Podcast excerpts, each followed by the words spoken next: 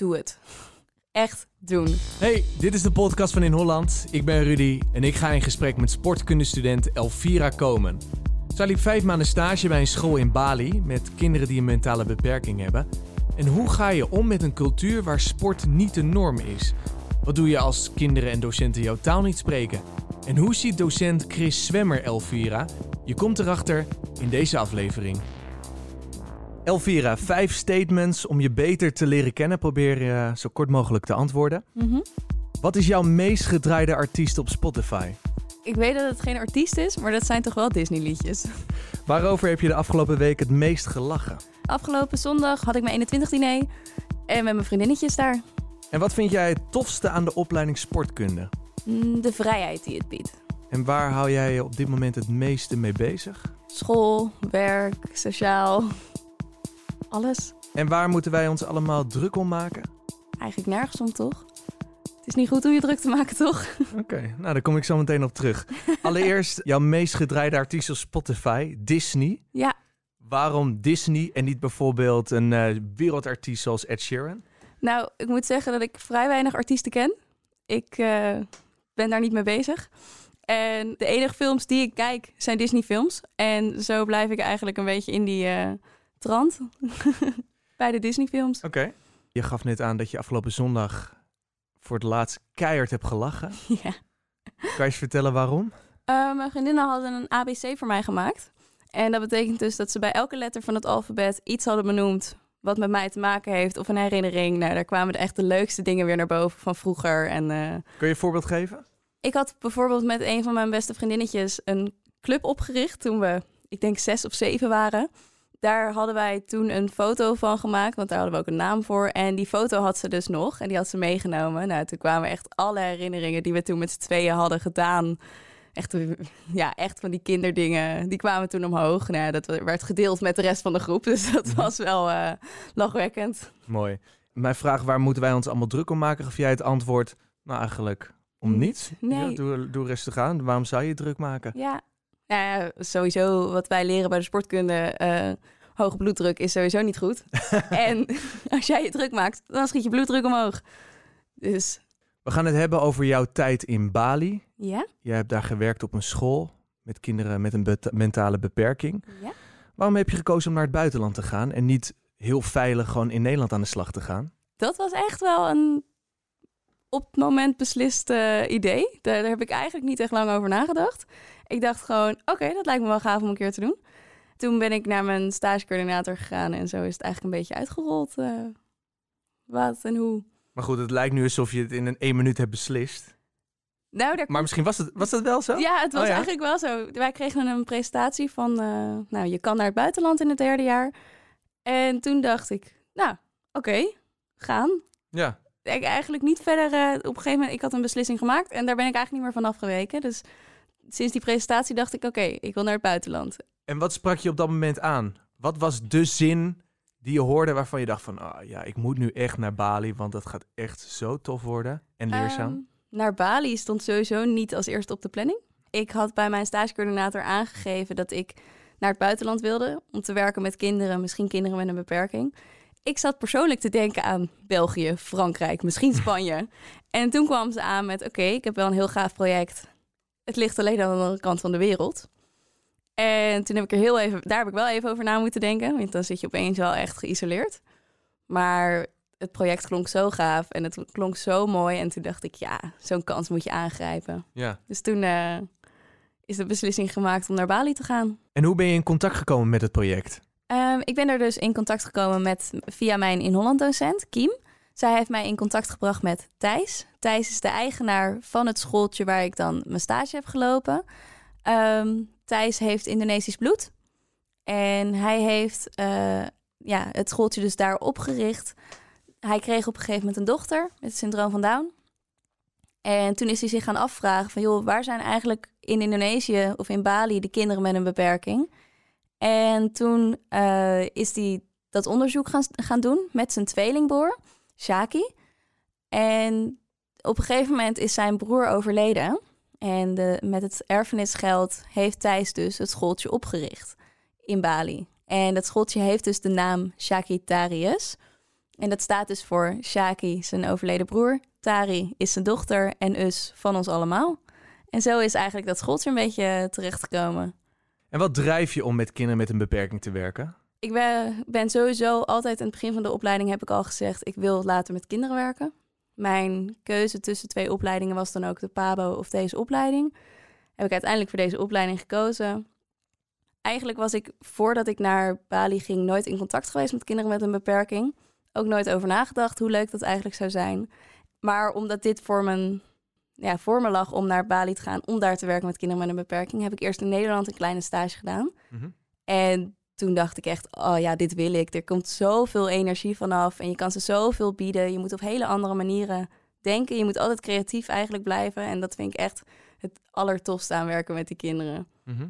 Kan je ons eens meenemen in een stagedag, in een gemiddelde stagedag? Wat deed je op zo'n dag? Wat ik op zo'n dag deed, was eigenlijk dat ik de lerares hielp in een klas. Ik had mijn eigen klasje waarbij ik uh, hielp eigenlijk. Mhm. Dat wa- waren ze dan wel het klasje met het hoogste niveau.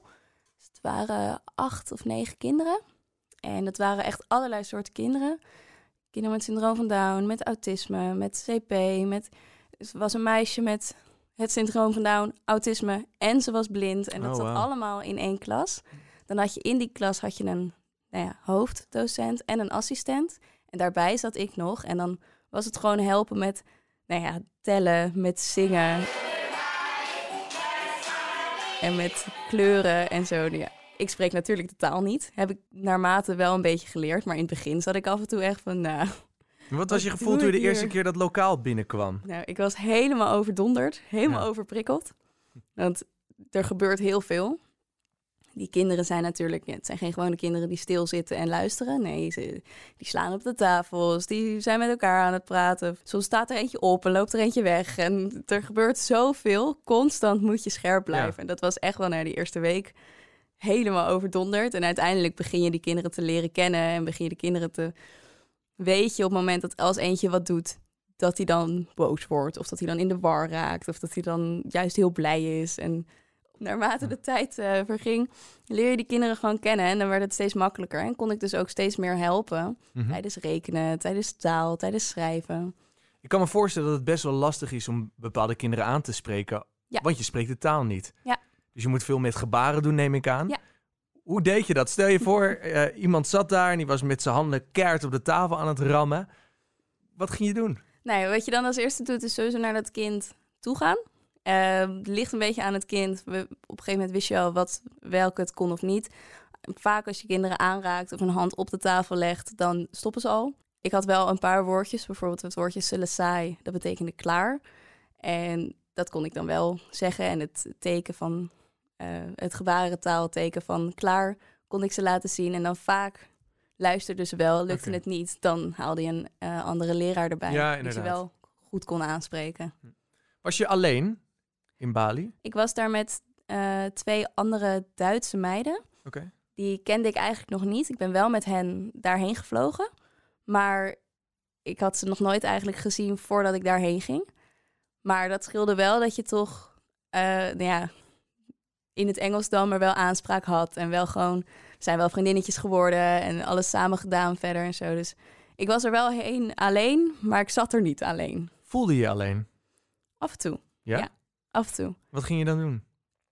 ja, naar huis bellen of naar Oh ja. huis eh, appen of zo. Wel lastig, want er zat eh, zeven of zes uur tijdverschil.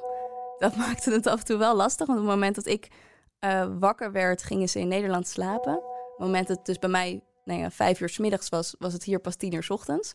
Oh ja. Dus dat maakte het af en toe wel heel lastig. En gelukkig voor mij kwam er... Ik was er dan begin september heen gegaan. En eind oktober kwam er een Nederlands meisje ook nog bij. Dus dat scheelde ook wel een hele hoop dat ik ook Nederlands weer kon praten. Want dat, Mhm. was, eh, dat vond ik heel moeilijk op een gegeven moment. Dat er gewoon geen Nederlands meer was. Alles Ja. moest in het Engels, Engels of in het Indonesisch. Dus dat vond ik wel... eh, daar was ik heel blij mee op het moment dat ik weer Nederlands kon praten. Want dan kun je het toch beter uitdrukken, beter je verhaal doen. En dat Was het toen ook een hoop. opluchting? Ja. Dat kan ik me voorstellen. Een hele hoop. En zijn er nog bekenden langsgekomen? Ja, ja, dat was wel echt iets om naar uit te kijken, inderdaad. Was, ehm, mijn vriend is nog langsgekomen. Die kwam begin december.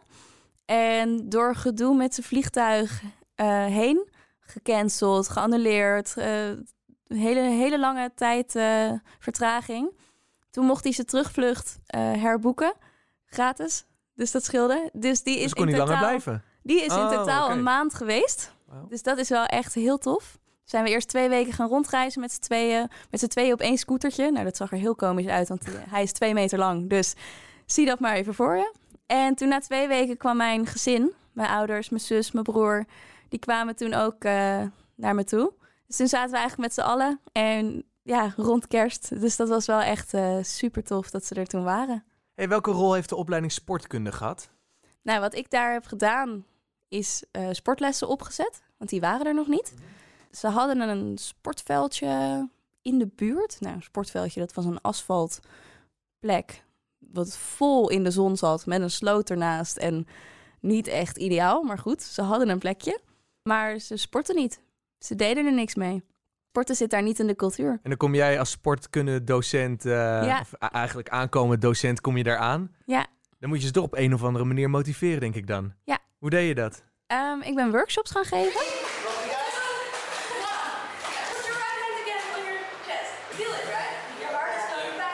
Aan de docenten over het belang van bewegen, de communicatie tijdens sportlessen eh, en over wat er mogelijk is qua sportlessen. En nou ja, een workshop geven voor die mensen is erg lastig, want ze spreken amper Engels. Dus ik zei dan twee, drie zinnen. En dan werd hij door de headmaster, die sprak dan wel eh, nou ja, goed Engels. Werd werd weer vertaald. vertaald, Oh, naar ja. het Indonesisch. Hm. Dus het is heel moeilijk om een presentatie te geven over iets waar ze weinig verstand van hebben. Dat je drie zinnen zegt en dan moet het weer vertaald worden. En je raakt dus heel erg uit je presentatie. Maar ja, het heeft wel heel veel effect gehad. Want ze werden er wel bewuster van hoe belangrijk het voor de kinderen is. En Mhm. hoeveel je ze eigenlijk ook kan leren op andere vlakken, zo sociaal en over hun eigen lichaam en zo. Dus dat was heel gaaf. Toen ben ik eh, sportlessen gaan ontwikkelen. Die mensen houden, ze houden daar niet zo van veranderingen. Daar zijn ze niet zo goed in. Dus het is daar heel erg nog hoe het vroeger ging en hoe alles, eh, alles blijft hetzelfde. Dus daar heb ik een beetje op ingespeeld. En ik ben dus sportlessen gaan maken waarbij de maandag, elke maandag is hetzelfde. Dus op maandag deden we, eh, ik had zo'n parachute meegenomen. Deden we een spel met een parachute en deden we een tikspel. Hoe weet je trouwens van tevoren dat zij niet van veranderingen houden? Heb je dat gehoord of heb je dat gelezen? Of, Nee, want dat dat, heb ik moet je wel weten. Anders ga je... Stel je weer een heel schema opzetten met allemaal nieuwe dingen... en dan blijkt ja, dat ze helemaal geen nieuwe dingen willen. Nee, dat heb ik wel een beetje daar ontdekt. Ik heb sowieso de eerste anderhalve maand, de eerste twee maanden niks gebracht daar. Ben ik alleen een beetje gaan observeren, gaan kijken. Dat heb je ook nodig, want het is zo'n andere cultuur en ja, het is een hele andere taal en zo. Dus je moet gewoon echt wennen nou, voordat je pas weer andere dingen kan gaan doen. Mhm. En ik ben dus ook op een basisschool geweest, heb daar gekeken op een normale basisschool. Heb daar gekeken bij de gymlessen. Toen begreep ik dat het niet in de aard zit van die mensen om te sporten.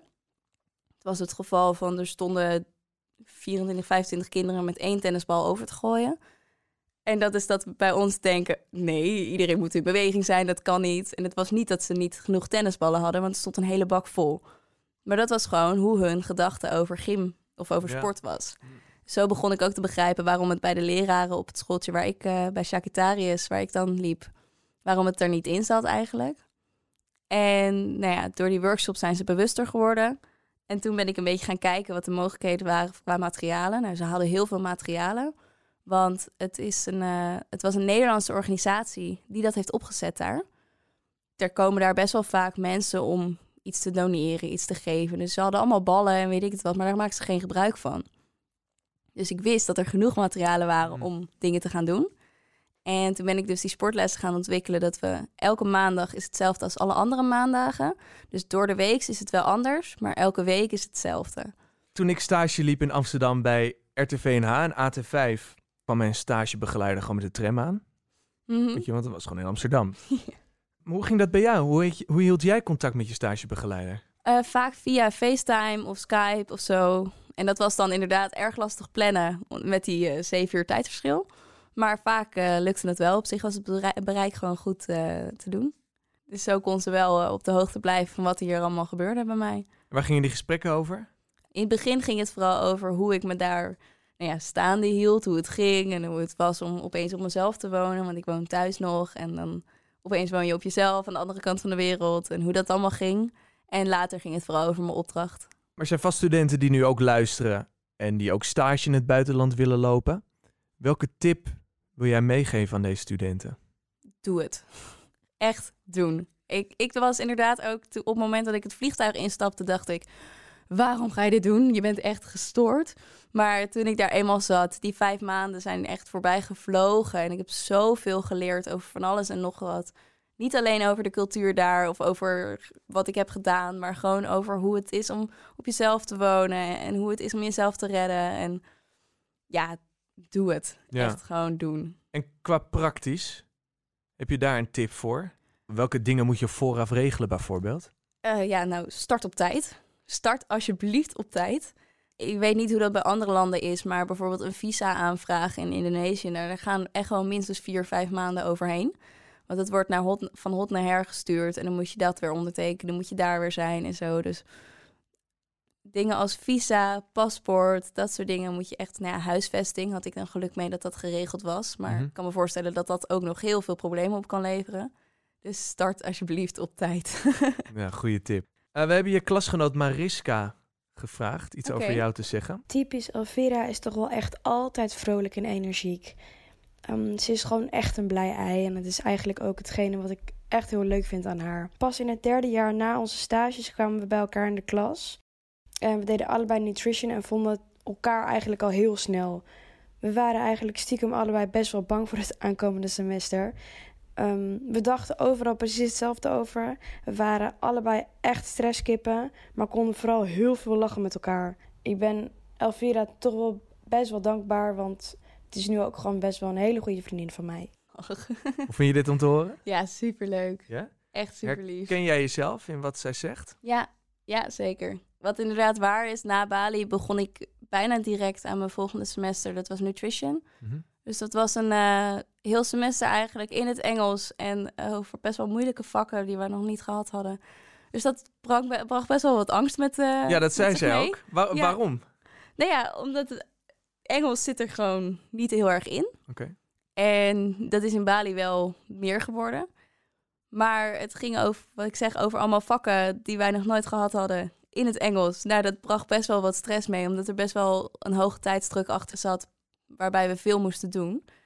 En we maakten waarschijnlijk elkaar ook een beetje bang van, oh, we moeten nog zoveel en oh, we moeten nog dit en we moeten nog dat. En uiteindelijk zeiden we, oh, het viel eigenlijk best wel mee. het was eigenlijk best wel te doen. Ja. De naam Chris Zwemmer, Ja. die zeg je wel wat, denk ik. Ja. Wie is dat? Dat is eh nou ja, docent bij ons. Hij is ook ons contactpersoon van Movemental, de studievereniging. Dus als wij met Movemental iets regelen en dat moet via school, dan gaat het altijd via hem. Ja, met wintersport en alles gaat hij mee. Bij de feestjes is hij erbij. Hm. Wij hebben hem gevraagd ook iets ehm, over jou eh, te vertellen. Dat audiofragment, en ik overdrijf niet, het duurde 16 minuten. Hoi Elf, Chris hier. Oh, Nou vind ik het overdreven om eh, ja, weet je, dat hele audiofragment te laten horen in deze podcast, want het duurt het zo een uur. En we hebben er een eh, klein stuk uitgeknipt. jeetje. Met die ontzettende hoeveelheid energie die je eigenlijk altijd bij je hebt. Zelfs na een introductieweek. Ja, dat schiet me opeens te binnen. Dan nog aan het einde van de week dan zit jij nog met zoveel energie. Of in ieder geval zo uit je dat. eh, met een dikke glimlach op je, op je, op je gezicht. Eh, omdat je er zo van hebt genoten. En dat andere mensen het naar hun zin hebben gehad. Ja, dat, dat, dat vind ik mooi. Die energie, is dat eh, typisch Elvira? Ja, dat is wel typisch. Ook, eh, ook na een zware introweek. Heb je dan die energie of speel je dan die energie zoals hij hier eh Eh, ik heb tijdens de introweek nog die energie. Maar op het moment dat ik thuis kom en in mijn bed lig, dan is het weg hoor. Dus het is nog dan, want het is die introweek van ons is dan vijf dagen. We starten op maandag en we eindigen op vrijdag. Op het moment dat ik op vrijdag nog op die ijsbaan rondloop, dan is het allemaal nog eh, volle energie. Maar op het moment dat ik thuis kom, dan is het niet zo vol meer hoor. Nee. Je zit in je laatste jaar van sportkunde. Ja. Dat betekent dat je moet afstuderen dit jaar. Ja, Wat voor gevoel krijg je daarbij? Eh, ik vind het spannend, maar ik heb er wel heel veel zin in. Gewoon om mijn vier jaar, alles wat ik in vier jaar geleerd heb, eigenlijk bij elkaar te gooien en het af te sluiten. Wat moet je doen? Ehm, ik ben nu nog bezig een half jaar met onderwijs en project. En ik krijg nu dus, ik doe het uit, uitstroomprofiel aangepast sporten. En ik krijg eigenlijk twee weken lang, of twee tot drie weken lang, les over één aandoening. Een bepaalde ziekte of iets. En dan wordt dat afgesloten met een toets. En vaak is het dat je om negen uur die toets hebt en om tien uur start, de les van de volgende aandoening. Dus je bent echt, we zijn constant bezig daarmee. Wel heel interessant. En eh, tijdens loopt ook een project. Een project waarbij ik een kind met een beperking moet gaan begeleiden naar een uh, vaste sport. Dit doe ik bij mijn stagebedrijf, Reade Sportloket. En ik heb al een jongetje. En ik moet dus met dat jongetje gaan zoeken van wat past bij hem, waar kan hij aansluiten, wat is mogelijk qua vervoer, qua financiën, financiën dingen. Ben je er nu al mee bezig? Ja, ben ik nu al mee en bezig. hoe gaat dat? Uh, het gaat tot nu toe goed. Ik heb vorige week mijn uh, intake gehad met het jongetje. En ik ben nu eigenlijk aan het zoeken naar wat, uh, waar zou hij terecht kunnen. Ja, ja. Ik, super tof. Echt heel tof. En tegelijkertijd ben ik eigenlijk met alles ook al bezig met mijn scriptie. We hebben vorige week onze aanvraag moeten doen. En, dus eigenlijk loopt alles door elkaar heen. Maar het laatste half jaar is echt gefocust op scriptie. Dus dan gaat het echt beginnen. We maken even een sprong naar voren. Het is 2030. We ontmoeten elkaar op de In Holland reunie. Wie staat er dan voor ons? Um, nou, Elvira denk ik nog. Maar um, ik denk dat ik dan een baan heb waarbij ik werk met kinderen met een beperking. Of niet zozeer met kinderen met een beperking, maar wat ik nu bijvoorbeeld ook met mijn stage doe. Dat ik een beetje achter de schermen bezig ben met verenigingen en dat soort dingen voor kinderen met een beperking. En dat ik daar eigenlijk een hoop op focus dat is wel gewoon echt wat ik wil. En ja, verder, ik ben wel een uh, huisje, boompje, beestje persoon. Een kleine, dus... kleine naastje. ja, ik hoop het wel. Uh, dat is wel een beetje wat ik uh, denk. Leuk. Ik ga je spreken in 2030 bij de In Holland Reunie. Tot dan. Is goed. En Elvira, dank je wel. Ja, graag gedaan. Nou, dit was mijn verhaal. Vond je het leuk? Luister dan volgende keer nog een keer naar de In Holland podcast. En uh, ben je geïnteresseerd? Abonneer dan. Dan kan je gewoon meer interessante verhalen horen. Tot de volgende.